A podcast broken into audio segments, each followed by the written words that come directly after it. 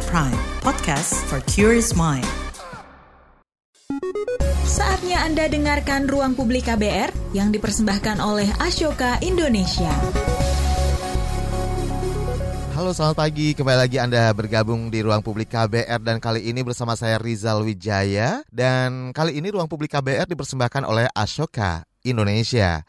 Dan kita bakal ngobrolin sesuatu yang sangat menarik nih karena juga pasti ditunggu-tunggu banget ya oleh uh, Anda terutama yang memang saat ini lagi demen banget dengerin podcast. Nah, kali ini kita bakalan ngobrolin soal dorong perubahan sosial berkelanjutan melalui podcast. Nah, untuk podcast kali ini akan mengangkat uh, tema-tema yang berkaitan dengan keluarga. Jadi kalau kita ngomongin keluarga gitu ya, eh, keluarga adalah sebuah unit sosial terkecil di dalam masyarakat.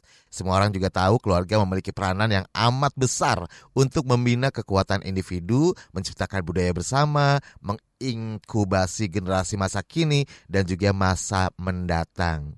Nah, kalau kita melihat data terbaru dari BKKBN, jumlah keluarga di Indonesia ini e, bertambah lebih dari 2 juta keluarga dari 68 jutaan menjadi 70 jutaan sampai November 2022 lalu. Dan jumlah keluarga di Indonesia yang terbilang banyak ini, ini menjadi peluang bagi gerakan pembaharu atau gaharu keluarga yang merupakan inisiasi dari Ashoka Indonesia untuk melakukan program guna membangun Indonesia yang lebih tangguh, kemudian adil, berkelanjutan, dan mampu mengatasi tantangan masa depan. Lalu apa sih yang dimaksud dengan gerakan keluarga pembaharu serta tujuannya dan bagaimana gerakan ini dikemas dalam bentuk podcast? Pasti penasaran kan? Dan sekarang saya akan obrolin soal ini uh, bersama dua narasumber yang terhubung secara virtual melalui aplikasi Zoom karena uh, di tengah-tengah kesibukannya ya, saya uh, sebenarnya berharap banget bisa hadir di studio. Tapi uh, sampai saat ini belum uh, bisa hadir ya karena banyaknya agenda di uh, kedua narasumber ini. Baik, yang pertama saya akan menyapa Ibu Nani Zulminarni selaku Direktur Regional Ashoka Asia Tenggara. Selamat pagi Ibu Nani. Selamat pagi Bang Rizal, senang sekali. Terima kasih loh. Maaf loh belum belum ke sana lagi nih, belum ke KBR.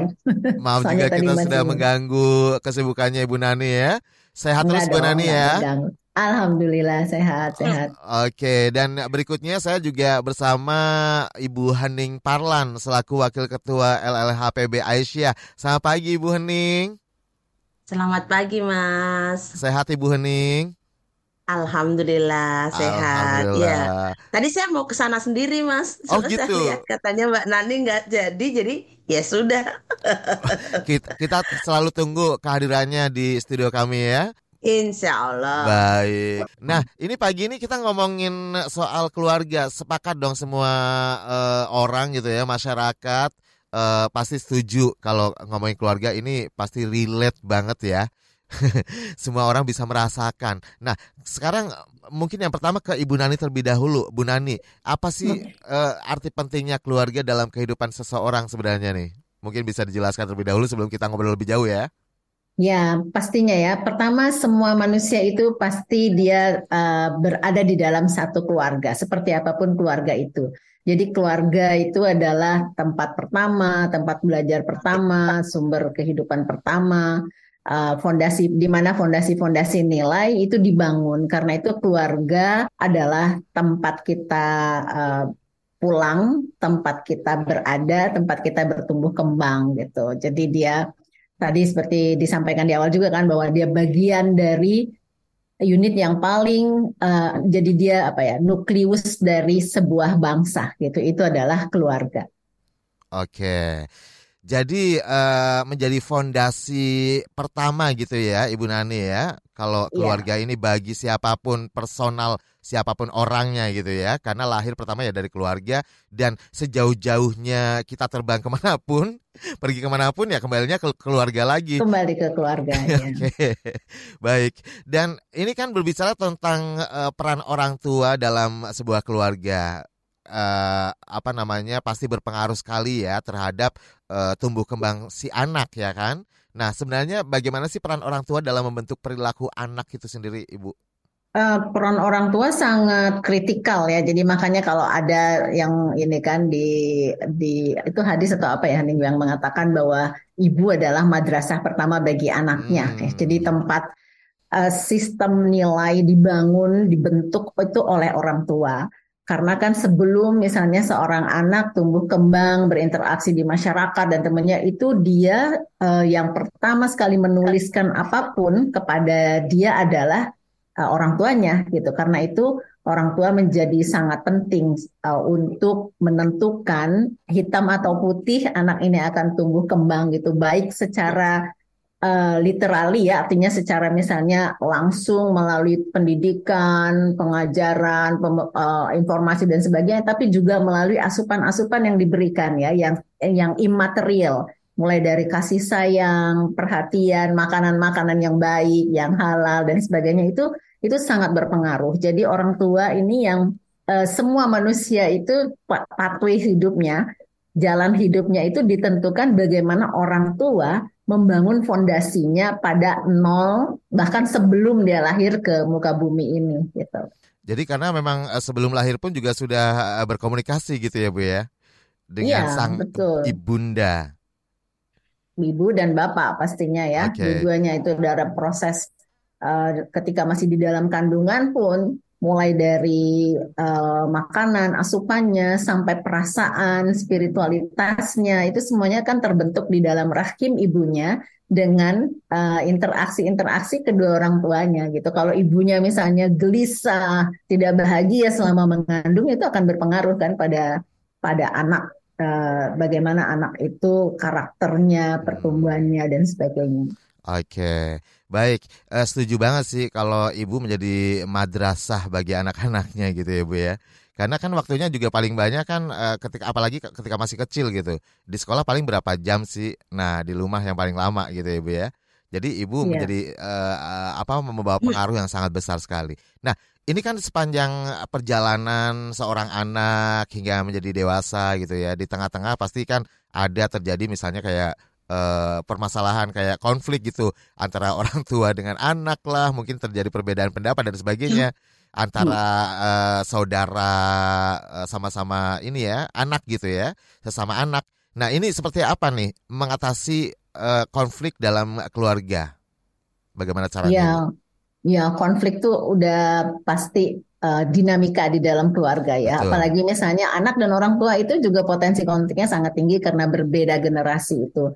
Saya rasa yang paling utama, yang paling utama adalah soal komunikasi. Makanya fondasi keluarga dari awal itu dibangunnya seperti apa? Misalnya uh, ada kesepakatan untuk saling terbuka ya, tidak ada rahasia di dalam keluarga sehingga ketika misalnya uh, ada perasaan tidak bahagia, tidak puas dan sebagainya bisa dibicarakan. Nah, konflik-konflik di dalam keluarga itu hanya bisa diselesaikan kalau itu dibicarakan secara terbuka dan semua bisa berada di posisi yang setara gitu ya. Kadang-kadang kan orang tua gitu sebagai orang tua kita suka menggunakan power sebagai orang tua ini untuk mendominasi dalam hal uh, komunikasi dan sebagainya, merasa paling benar. Nah, penting ketika misalnya berkonflik di dalam keluarga, baik itu antara orang tua dan anak atau sesama anak adalah membicarakannya secara terbuka gitu. Nggak ada cara lain membicarakannya secara terbuka.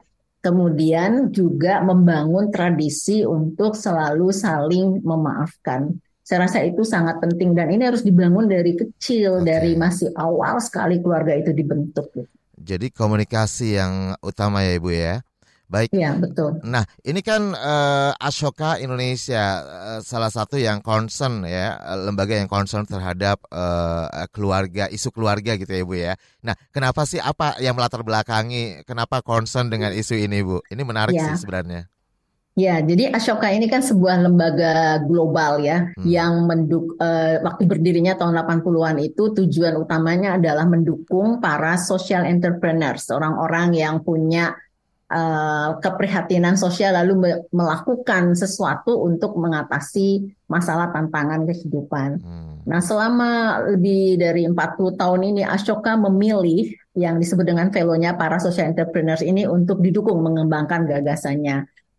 Dan dan Ashoka belajar dari para fellow-nya di seluruh dunia, ada lebih dari 4.000 fellow-fellow Ashoka yang bergerak di berbagai bidang, bahwa uh, para fellow-nya ini berkembang menjadi social entrepreneur, yaitu orang-orang yang punya empati yang kuat, orang yang uh, problem solver, itu adalah sejak kecil. Jadi dia, uh, orang itu bisa tumbuh seperti itu karena kecilnya, masa kecilnya, mereka sudah dikondisikan dilatih untuk uh, berlatih gitu ya untuk menjadi change maker. Hmm. Karena itu kemudian melihat fenomena sekarang itu tantangan yang semakin kompleks, yang semakin berat. Asoka kemudian mengembangkan misi bagaimana jika setiap orang itu punya mindset change maker, social entrepreneurs gitu. Sehingga ketika ada masalah bukan ikut nambahin masalah tapi mencari solusinya. Okay. Nah, belajar dari pengalaman fellow itulah kemudian Ashoka melihat di mana sih bagaimana sih kita membangun karakter kalau di Indonesia ada revolusi mental misalnya, tapi bagaimana kita membangun karakter anak-anak itu sejak dini gitu, sejak dia masih kecil. Uh, karena itu uh, di mana sih uh, apa ekosistem yang paling utama itu keluarga. Makanya kemudian Ashoka melihat uh, jika kita ingin membangun menghasilkan sebanyak mungkin change maker, maka mulailah dari keluarga keluarga sebagai sebuah ekosistem utama bagi anak-anak, setiap anak untuk tumbuh kembang secara maksimal, potensi kemanusiaannya menjadi change maker, menjadi social entrepreneurs, menjadi problem solver, menjadi leaders di dalam masyarakat gitu. Oke, baik. Uh, dan Ashoka ini juga mempunyai uh, program, banyak programnya tentunya. Salah satunya yang menarik adalah gerakan keluarga pembaharu. Nah, mungkin bisa dijelaskan nih soal Gaharu ini. Lalu kemudian kan banyak cara juga yang upaya yang dilakukan untuk edukasi, sosialisasi soal gerakan ini dan akhirnya uh, terciptalah inovasi salah satunya uh, bermetamorfosa melalui uh, digital yaitu podcast gitu ya. Nanti yeah, saya juga betul. minta pendapatnya Bu Hening juga soal ini, soal podcast ini. Tapi sebelumnya mungkin bisa dijelaskan terlebih dahulu oleh Bu Nani nih terkait dengan eh, gerakan keluarga pembaharu dan tujuannya apa sih sebenarnya? Nah, iya jadi dari yang tadi terakhir saya sampaikan bahwa Ashoka ingin mengemban misi untuk bagaimana membangun apa gerakan everyone change maker, setiap orang adalah pembaharu kita kemudian melihat keluarga sebagai bagian yang sangat penting. Hmm. Lalu uh, Ashoka, kami berbicara dengan para fellow dan juga hmm. fellow Ashoka yang selama ini sudah bergerak di uh, isu keluarga, isu perempuan, kemudian dengan organisasi-organisasi strategis seperti Aisyah. Di sini ada Mbak Hening ya yang nanti akan bisa bercerita juga. Kemudian Fatayat yang memang uh, bergerak di keluarga untuk bersama-sama bagaimana kalau kita berkolaborasi hmm. untuk menggalakkan ya, menggerakkan keluarga-keluarga untuk menjadi ekosistem bagi tumbuh kembang anak sebagai change maker.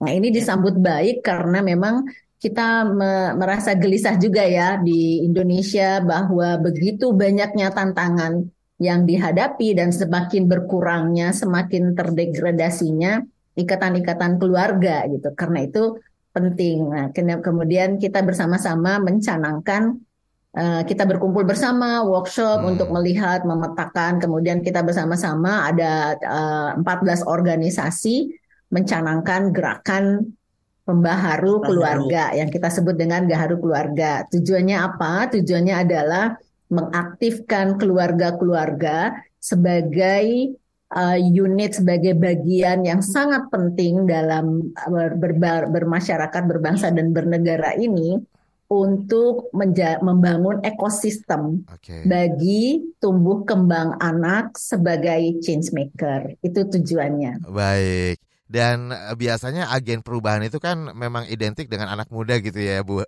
Bu Nani ya. Betul, dan Bu Hening ya. Tapi ini uh, justru muda dan perempuan. iya anak muda dan iya. perempuan. Tapi justru ini ibu-ibu loh ya yang iya. semangat yeah. sekali ya kan. Seperti uh, kita ketahui ada beberapa juga dari komunitas yang mengikuti uh, workshop gitu ya. Karena saya juga terlibat kemarin kan dalam proses workshop tersebut mm, yeah. ini seorang ibu profesional yang notabene memang kesibukannya luar biasa ya tapi yeah. masih semangat untuk mengikuti workshop untuk pembuatan podcast uh, Gaharu ya gerakan uh, keluarga ini. Baik, tapi sebelum kita lanjut Ibu, sebelum kita lanjut nanti kita akan bahas lebih dalam soal podcast ini ya yang membahas soal keluarga-keluarga di Indonesia ini bersama Ibu Hening dan juga Ibu Nani, tapi kita tahan dulu karena kita harus jeda iklan. Masih Anda dengarkan Ruang Publik KBR yang dipersembahkan oleh Ashoka Indonesia.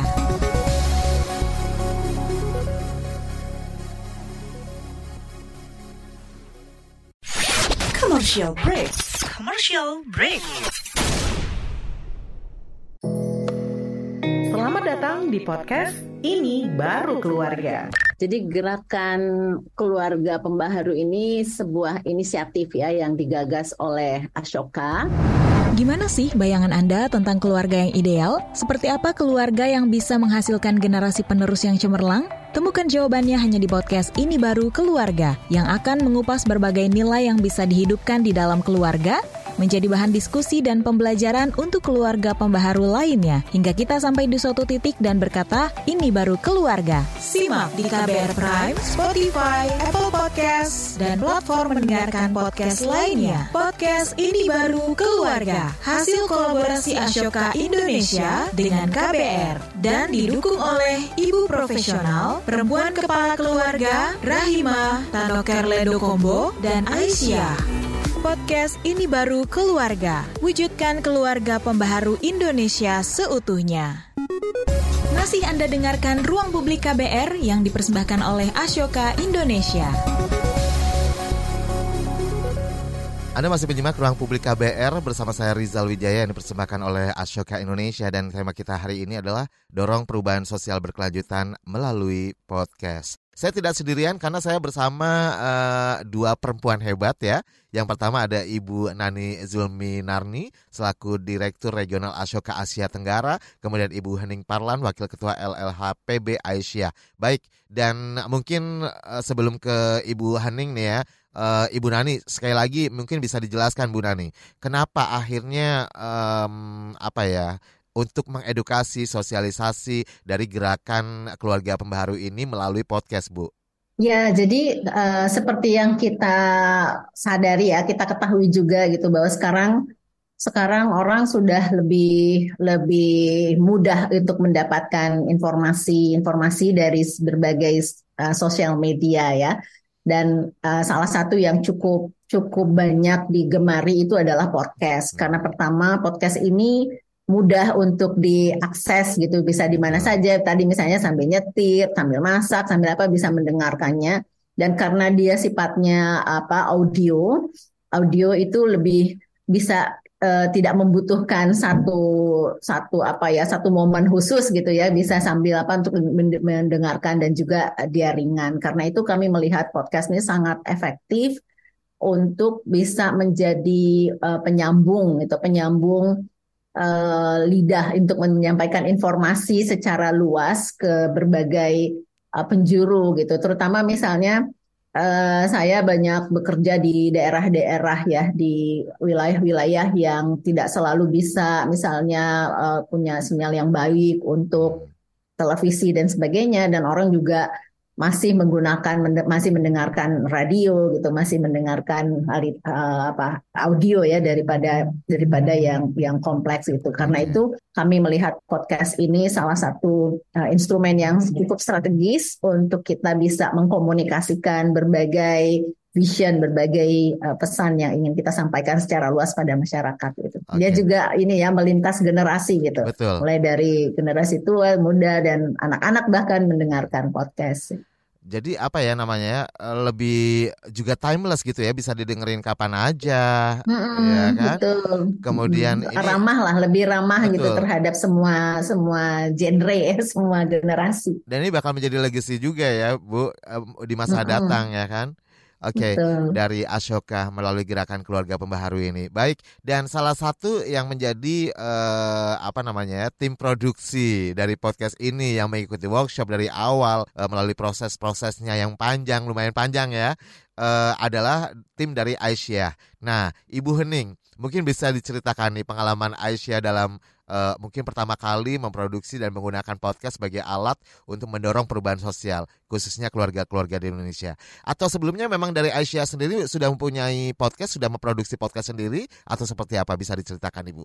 Ya, uh, terima kasih banyak. Uh, atas apa kesempatan pagi ini Mas. Jadi apa Aisyah itu adalah perkenalkan dulu mungkin ya siapa tahu ada yang belum mendengar. Jadi Aisyah itu adalah sebuah lembaga uh, perempuan yang fokus pada perempuan dan ada di 34 provinsi dengan anggota lebih dari 40 uh, juta saya pikir ya. Uh, banyak sekali. Kita ada di nasional provinsi uh, kabupaten sampai desa atau kecamatan.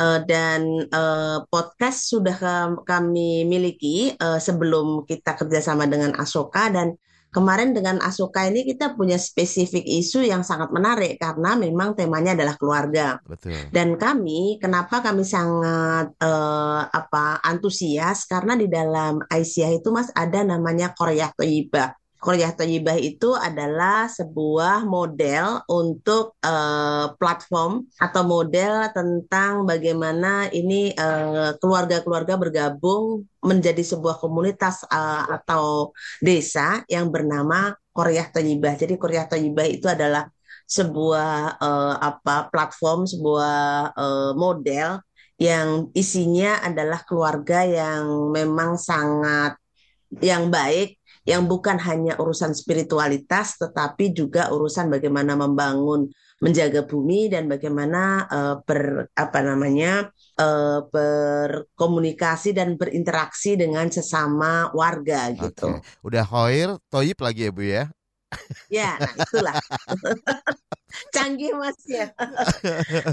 Waduh, keren hmm. banget. Ini sampai ke tingkat desa ya Bu ya?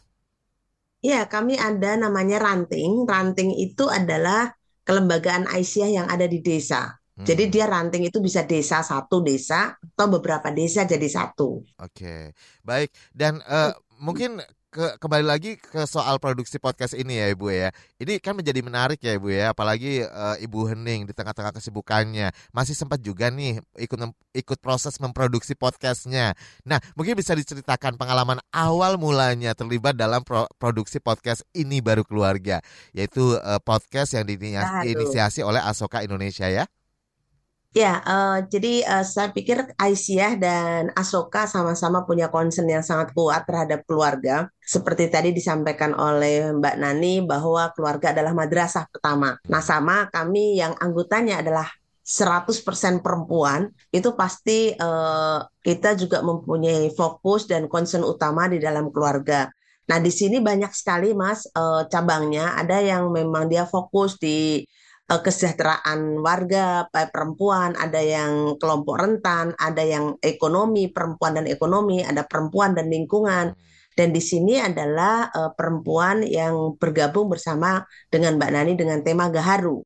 Nah, yang menarik dari awal adalah dari tema-tema Gaharu itu sebenarnya kita waktu uh, workshop awal kita sudah mentranslate tema-tema uh, apa yang menarik dan terkait dengan banyak perempuan yang ini sesuai dengan tema-temanya Aisyah. Jadi ada yang terkait dengan uh, lingkungan misalnya. Kami sudah melakukan podcast dong Mas yang terkait dengan bagaimana perempuan menjaga lingkungan dan mengurangi sampah misalnya. Okay.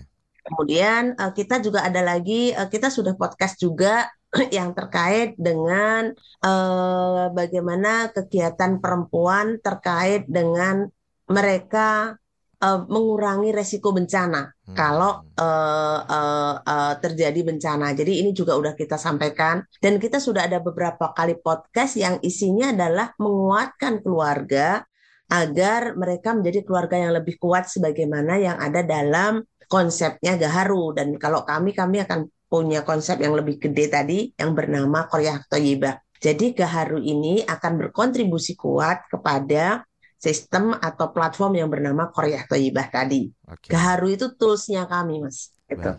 Jadi uh, menjadi panduan gitu ya guidance gitu ya, ya Ibu ya.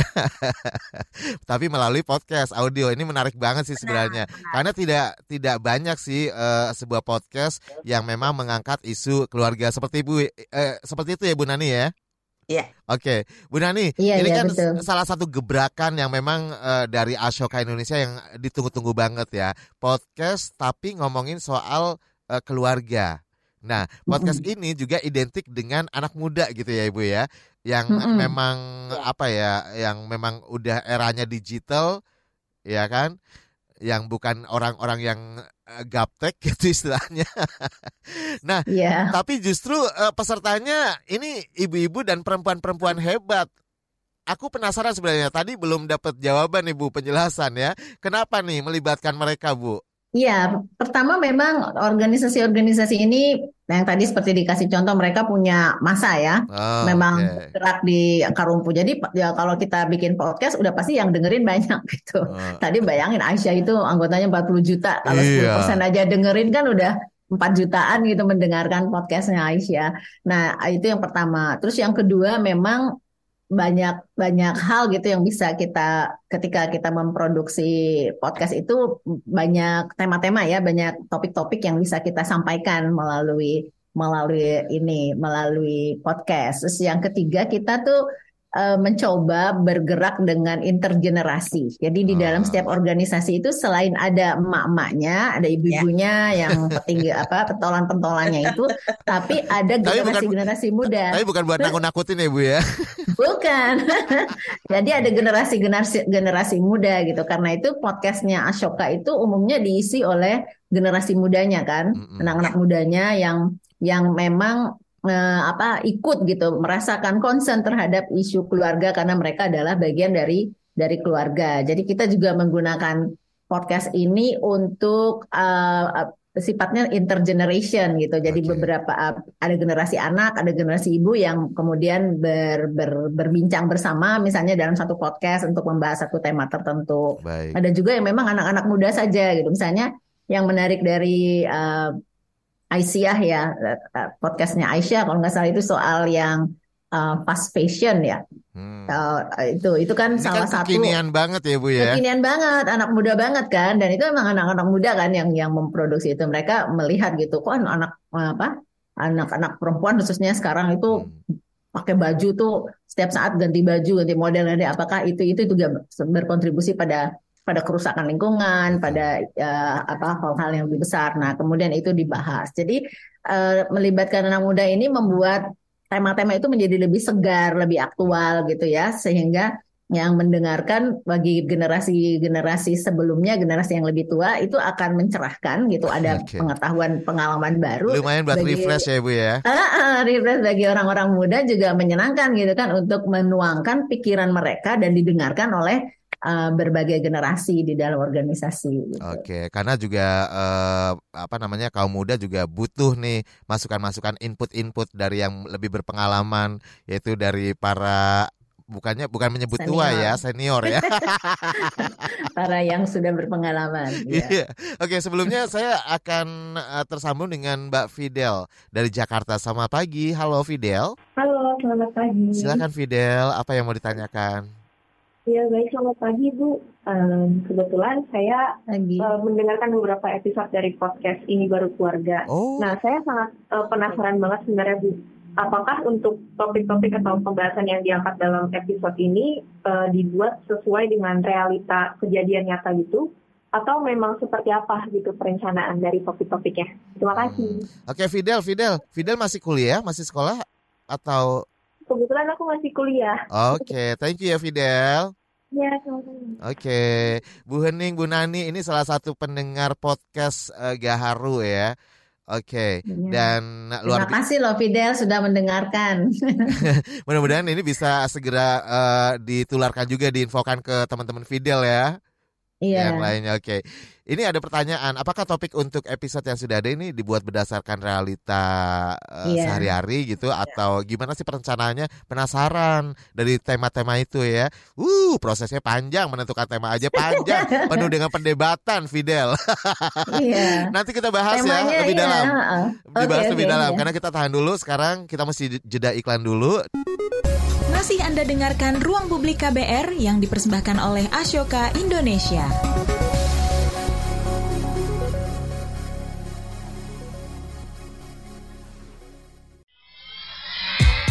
Yuk follow social media KBR. Twitter at Berita KBR, Instagram at KBR.id, Youtube Berita KBR. Masih Anda dengarkan Ruang Publik KBR yang dipersembahkan oleh Ashoka Indonesia. Tak terasa ya kita sudah setengah perjalanan loh di ruang publik KBR pagi hari ini. Memang ya kalau uh, ngobrolin soal keluarga ini butuh waktu yang lebih dari satu jam deh kayaknya. Berarti kita harus bikin episode baru lagi ya Ibu ya, Bu Nani dan juga Bu Hening. Baik. Siap, siap. Dan masih bersama saya Rizal Wijaya, kita masih ngobrolin soal dorong perubahan sosial berkelanjutan melalui podcast yang dipersembahkan oleh Ashoka Indonesia. Dan terima kasih juga yang sudah eh, menelpon tadi ada uh, Fidel ya Fidel yang ada di Jakarta tadi juga menanyakan apakah topik untuk episode yang sudah ada di podcast dari Asoka ini dibuat berdasarkan realita yang ada atau seperti apa sih dalam penyusunan ya. tema-tema tersebut. Silakan Bu Nani Zulminarni, Direktur Regional Asoka Asia Tenggara, boleh dijawab terlebih dahulu ya. Ya, jadi um, prosesnya prosesnya ya tadi yang uh, Rizal bilang ya cukup panjang untuk menentukan tema. Nah, tema ini digali dari pengalaman pastinya karena prinsip kita kita ingin men menyampaikan, mendiskusikan hal-hal yang memang real gitu, yang memang nyata dihadapi oleh keluarga-keluarga di Indonesia. Kita mulai dengan mengidentifikasi apa saja sih tantangan yang dihadapi oleh keluarga di Indonesia. Nah, dari situ kan muncul macam-macam dari kemudian kita klasifikasikan, lalu kita eh, masing-masing uh, organisasi kemudian memilih tema okay. yang menurut mereka itu mengidentifikasi masalah itu banyak. Oke, okay. jadi uh, di di di musyawarahin dulu ya Ibu ya melalui workshop kemarin yang dilaksanakan gitu ya di antara uh, lembaga-lembaga yang sudah yeah. ikutan memproduksi. Oke. Okay. Baik, dan kalau uh, mungkin ada tanggapan dari Ibu Hening Parlan nih, silakan Bu Hening. Ini berdasarkan realita gitu ya, singkatnya. Dari, dari Aisyah, ya. silakan Bu Hening. Ya, terima kasih Mas. Maka ini benar bahwa ini berdasarkan realita, tapi juga pengalaman dan pembelajaran lapangan. Jadi kayak misalnya kenapa kita memilih uh, kita masing-masing dari beberapa lembaga itu temanya beda-beda. Uh, karena setiap lembaga mempunyai fokus area yang berbeda. Sehingga dari kenyataan lapangan ada yang ngambilnya itu bagaimana bagaimana berkomunikasi dengan anak-anak yang memerlukan healing misalnya. Ini ada ada yang mereka memilih tema itu. Di kami kayak misalnya ada yang memilih tentang bagaimana membangun potensi anak kecil atau balita agar dia menjadi anak yang lebih hebat di masa yang akan datang. Jadi tema masing-masing ini berdasarkan realita plus berdasarkan uh, pengalaman dari masing-masing organisasi dan pembelajarannya gitu Mas. Oke, mungkin Fidel ngerasa relate banget makanya nanya ya ini beneran ya ternyata sama mungkin yang dirasakan yeah. sama Fidel barangkali. Oke. okay. Kalau mau jadi ibu yang hebat mendengarkan ini keren banget. Iya, betul sekali. Baik, dan sebelumnya saya akan bacakan lagi beberapa komentar salah satunya dari Aeva underscore Changs. Ini melalui YouTube ya. Keren Bu Nani dan Bu Hening saya ingin tanya nih bagaimana ibu-ibu mengatur waktu untuk keluarga dan organisasi. Nah, apakah masih ada waktu untuk keluarga? Ya masih lah, masa ditinggalin keluarganya demi organisasi ini ada-ada aja deh. Kemudian pertanyaan keduanya uh, dari masih dari Eva underscore Chang. Um, saya sudah mendengarkan podcastnya sangat beragam. Bagaimana cara menyatukan keberagaman uh, dari masing-masing lembaga ini ya? Luar biasa loh. Silakan Oke, uh, jadi yang pertama, apakah masih ada waktu untuk keluarga? Pasti dong, Mbak. Uh, kita uh, apa namanya? Saya seorang ibu dengan dua anak, dan sekarang anak saya sudah uh, yang satu udah lulus kuliah dan yang satu uh, masih kuliah di Jogja. Tapi selalu ada waktu buat anak dan zaman dahulu pada saat anak-anak uh, masih kecil, maka fokusnya memang banyak lebih banyak untuk anak baru setelah anak-anak gede, maka kita memang punya banyak waktu yang buat eh, kegiatan-kegiatan uh, sosial gitu. Kemudian tadi pertanyaan yang kedua, Mas, uh, tentang apa lebih ke apa tadi pertanyaan yang kedua? Uh, mungkin menyatukan keberagaman. Ya, menyatukan ya. ke keberagaman ini gimana caranya? Itulah uniknya. Jadi kita ini, uh, saya bayangin ya dari Aisyah ada saya dan teman-teman. Kemudian ada dari Banyuwangi. Kemudian ada dari Sumatera Utara, kemudian ada dari uh, uh, Salatiga, kemudian ada dari teman-teman Fatayat NU. Jadi kita semua itu berbaur dan kayak di kayak diaduk bareng gitu nggak kelihatan aslinya pada saat kita sudah membahas. Padahal backgroundnya beda-beda ya Bu ya. Backgroundnya beda-beda, target areanya beda-beda, fokusnya juga beda-beda. Hmm. Tapi kita ingin merasakan masing-masing. Oh ternyata teman-teman yang bekerja untuk pekerja perempuan itu begitu beratnya ternyata teman-teman yang bekerja untuk masyarakat lokal uh, dan membangun uh, apa local wisdom untuk diangkat ke untuk tidak di, tidak hilang gitu kayak tanoker gitu yang di Banyuwangi eh di di Jawa Timur misalnya ya. uh -uh, le, itu kan dia bagaimana mengangkat wisdom yang itu agar tidak sampai hilang. Nah, jadi kita justru dari situ kita learning Mas belajar. Hmm. Jadi cara ngaduknya adalah kita tentu saja uh, me, menurunkan egonya masing-masing, saling mengetahui, saling memahami, dan ternyata sangat menyenangkan. Bahkan kita bisa ketawa dan menangis bareng pada saat kita apa namanya udah mau perpisahan tuh, seru banget pokoknya. Seru ya, seru banget ya. Saya juga ikut merasakan soalnya. jadi pengen ketawa kalau ngeliat videonya bener deh seru. Oke, Bu Nani tadi uh, mungkin Bu Nani tadi pas ini ya lagi apa namanya menghilang sejenak. Ini Bu Nani ada pertanyaan dari pendengar Bu melalui YouTube. Pertama keren Bu Nani dan Bu Hening ingin tanya bagaimana bagaimana ibu-ibu mengatur waktu untuk keluarga dan organisasi apakah masih ada waktu untuk keluarga gitu Bu. Kemudian oh, yeah. saya sudah mendengarkan podcastnya sangat beragam bagaimana cara menyatukan keberagaman semua orang ya seperti itu. Ya, jadi kalau soal membagi waktu sama lah dengan Hening ya. Jadi saya anak anak saya sebetulnya udah besar-besar udah pada berkeluarga semuanya. Jadi kami uh, mereka yang sibuk ya, mereka sibuk juga karena punya uh, udah punya keluarga sendiri gitu. Jadi bertemunya paling seminggu sekali untuk kumpul bareng. Nah, selebihnya kan uh, saya memang uh, mendedikasikan banyak waktu untuk kegiatan-kegiatan seperti ini untuk apa bekerja bersama masyarakat gitu. Nah, kalau soal keberagaman justru kita nggak menyatukan ya, tidak disatukan gitu, tidak harus diseragamkan. Keberagaman itu justru memperkaya kebutuhan di dalam masyarakat. Karena kan misalnya tema-tema yang di, di apa di, dibuat oleh setiap organisasi itu berbeda satu sama lainnya karena memang tadi yang Hening katakan kita ingin juga merespon mengangkat tema-tema yang ada di dalam masyarakat. Uh, mungkin kali ini misalnya temanya terkait dengan lingkungan itu ada komunitas-komunitas yang memang ingin mendalaminya lalu kemudian ada yang terkait sama pengasuhan misalnya itu komunitas lagi. Nah karena itu eh, variasi keberagaman tema keberagaman apa fokus diskusi itu menurut kita menjadi kekayaan yang sangat penting gitu. Karena kan yang paling penting adalah prinsipnya kita uh, itu berdasarkan pada pengalaman. Jadi karena buat kami pengalaman keluarga, pengalaman perempuan, pengalaman anak, pengalaman laki-laki itu sumber pengetahuan yang nggak bisa dibantah gitu, Oke. tidak terbantahkan. Baik. Jadi uh, keberagaman tidak nggak harus disatukan gitu ya Bu ya. Karena ya, kalau ya. ngomongin soal keberagaman sebenarnya dari keluarga sendiri meskipun kita sama-sama anak kandung gitu ya dari satu orang tua yang sama juga berbeda ya Bu dari warna yeah. kulitnya, dari Betul. bentuk rambutnya. Dan kondisi keluarga juga berbeda ya. Ada Betul. misalnya keluarga yang utuh, ada ibu bapak anak-anak, ada keluarga uh, extended ya, misalnya di rumahnya itu ada nenek, kakek dan sebagainya. Lalu ada keluarga yang nggak utuh, okay. mungkin ibu sama anak saja, bapak sama anak saja, atau ada cuma adik beradik saja gitu ya atau ada nenek sama cucu saja atau bahkan orang sama, atau ya. bahkan orang lain yang tidak ada hubungan darah menjadi betul, keluarga betul. gitu kan ya, ya Bu Misal, ah, misalnya salah satu yang kita identifikasi yang menjadi satu keluarga juga tuh misalnya panti-panti ya, panti hmm, asuhan, Betul. panti jompo itu adalah satu unit keluarga yang sangat solid, yang sangat penting juga untuk apa mendapatkan perhatian sebagai keluarga, walaupun itu bukan keluarga tradisional gitu. Oke. Okay. Baik. Nah, kalau dari Aisyah sendiri sebenarnya tema apa nih ya yang yang paling uh, dijagokan deh dari dari podcast ini baru keluarga yang sebentar lagi juga uh, akan kita dengarkan bersama-sama gitu ya.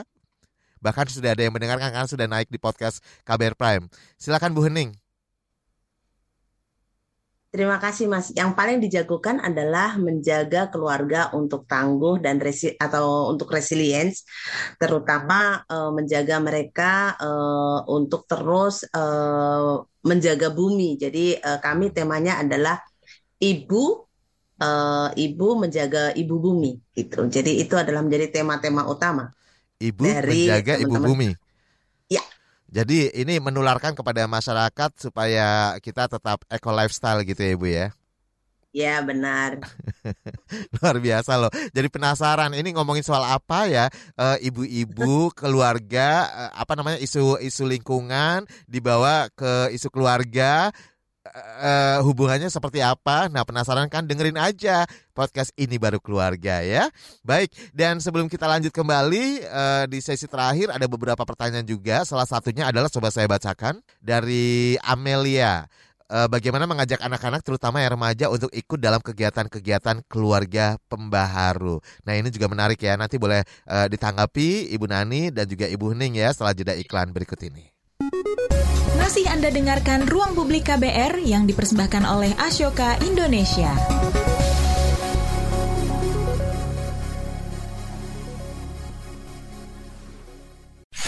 Commercial break. Commercial break. Oke Google, cariin apa yang lagi trending sekarang dong. Yang lagi viral, yang lagi hits. Aduh, kamu ini tahunya cuma nyur doang. Lah, dia nolak. Aku bilangin Siri nih. Ya sudah-sudah jangan ngambek dong. Kamu cukup buka KBR Prime titik ide, lalu cari what's trending. Semua dibahas tuntas dengan narasumber yang kredibel, jadi bisa buat referensi kamu. Wah iya nih, keren banget ya. Setiap hari lagi. Betul, dari Senin sampai Jumat. Jangan lupa hanya di KBR Prime titik ide atau di aplikasi podcast lain lainnya. Makasih ya Mbah Google. Hei kamu ini, saya masih gadis. Kenapa dipanggil Mbah? KBR Prime, podcast for curious mind. Masih Anda dengarkan Ruang Publik KBR yang dipersembahkan oleh Ashoka Indonesia. Inilah bagian akhir ruang publik KBR yang dipersembahkan oleh Ashoka Indonesia dan tema kita hari ini dorong perubahan sosial berkelanjutan melalui podcast. Dan uh, sebelum jeda tadi sudah ada pertanyaan dari Mbak Amelia, saya akan bacakan satu lagi pertanyaan dari uh, Fitri Angreni. Saat saya kecil, radio menjadi bagian tumbuh kembang. Bagaimana menjadi podcast, menjadikan podcast menjadi bagian dari tumbuh kembang anak saat ini. Nah, silakan. Mungkin uh, Bu Nani dan Bu Hening boleh tanggapi kedua pertanyaan ini ya. Tadi pertanyaannya adalah uh, terkait dengan tumbuh kembang. Ya penting banget menurut saya ini Mas. Uh, yang pertama apa, mungkin dari Mbak Amelia, Ibu, bagaimana mengajak iya. anak-anak yeah. terutama yang remaja untuk ikut dalam kegiatan-kegiatan keluarga pembaharu, Bu? Iya. Nah, uh, ini ini penting banget karena seperti tadi disampaikan oleh Mbak Nani, sebenarnya uh, change change maker dari seluruh kegiatan bahkan boleh dibilang di seluruh dunia itu adalah dua kelompok. Yang pertama adalah uh, kaum muda dan yang kedua adalah uh, perempuan. Nah, uh, kelompok muda ini adalah kelompok yang dia cukup uh, energik menjadi energizer gitu dan dia bisa mempunyai ide-ide yang sangat dahsyat. Hmm. Oleh karena itu, bagaimana cara mengajaknya? Kita berharap bahwa teman-teman muda yang nantinya juga akan menjadi ibu-ibu uh, atau mempunyai keluarga atau mempunyai pilihan lain, uh, dia bisa banyak belajar bukan hanya untuk dirinya sendiri, tetapi ini akan menjadi sesuatu yang berguna buat orang lain. Hmm. Nah, uh, bagaimana cara mengajaknya adalah teman-teman uh, kita berharap agar bisa terlibat dan saya pikir kita sangat terbuka bisa menghubungi Mbak Nani atau menghubungi saya untuk uh, terlibat dalam podcast-podcast uh, keluarga pebaru dan kita sangat terbuka dan sangat welcome. Tentu saja sangat kami bahagia malah kalau semakin banyak anak-anak muda hmm. yang tergabung dalam ini mas. Karena pasti inovasinya akan banyak banget gitu. Kemudian uh, dan podcast dengan... ini bisa menjadi tempat belajar juga tempat belajar yang baru gitu ya bu ya. Seperti ya, tadi benar. dikatakan sebagai uh, tools atau panduan gitu barangkali Hmm. Benar, benar. Dan di Gaharu ini kan ada banyak lembaga yang karakternya berbeda-beda tetapi sangat unik. Hmm. Nah, uniquenessnya setiap lembaga ini menjadi teman-teman juga untuk belajar. Kalau misalnya mereka masih mahasiswa, wah ini adalah bahan skripsi yang luar biasa. Kalau mereka lagi S2, mereka bisa lebih expert untuk masuk dalam isu yang tertentu isu-isu yang lebih dia sukai dan ini adalah isu-isu keumatan terutama yang terkait dengan perempuan dan masa depan generasi itu ada di Gaharu gitu. Okay. Jadi ayo teman-teman muda kalau mau menatap masa depan yang lebih baik bergabung bersama Gaharu. Hmm. Oke. Gitu. Baik. Ya. Ya, mungkin Bu Saya Nani kembali bisa. Oh ya. Ya, Nah, eh, salah satu salah satu pendekatan yang dilakukan oleh Ashoka adalah dengan mengadakan challenge. Jadi eh, kita bikin challenge. Challenge itu kayak tantangan gitu ya. Misalnya, oke dalam periode tiga bulan kita minta setiap keluarga keluarga-keluarga untuk mengadakan aktivitas yang terkait dengan pengelolaan lingkungan hidup. Waktu itu kita lakukan itu. Nah, cukup banyak tuh nanti mereka mereka tapi harus harus keluarga ya, tidak bisa tidak sendiri gitu. Mereka sekeluarga, ada ibu dengan anak-anak, ibu bapak anak-anak gitu untuk mulai misalnya um, membuat aktivitas ada yang membuat eh, apa drainase sekitar rumahnya atau menanam mengajak eh, komunitas mengajak tetangganya menanam pohon dan sebagainya gitu. Oke. Nah, itu kemudian diupload di dalam di dalam kita sediakan platformnya yang mereka bisa bisa, bisa kirim fotonya bisa apanya. Setelah terkumpul dalam periode tiga bulan banyak tuh yang entry ya yang mereka melakukan aktivitas secara keluarga.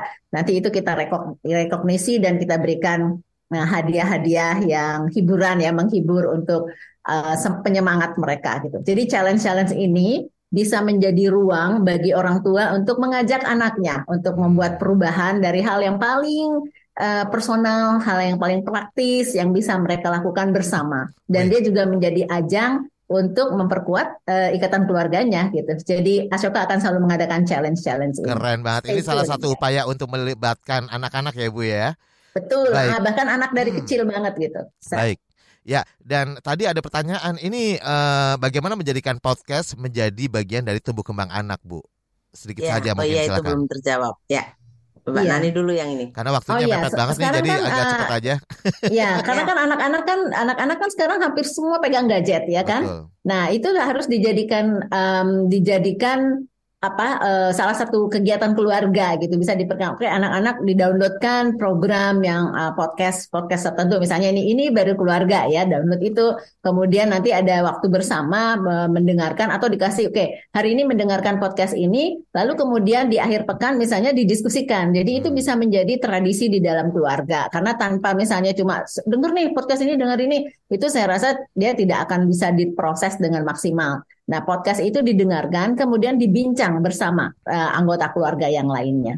Oke, mungkin Bu Hening ada tambahan silakan.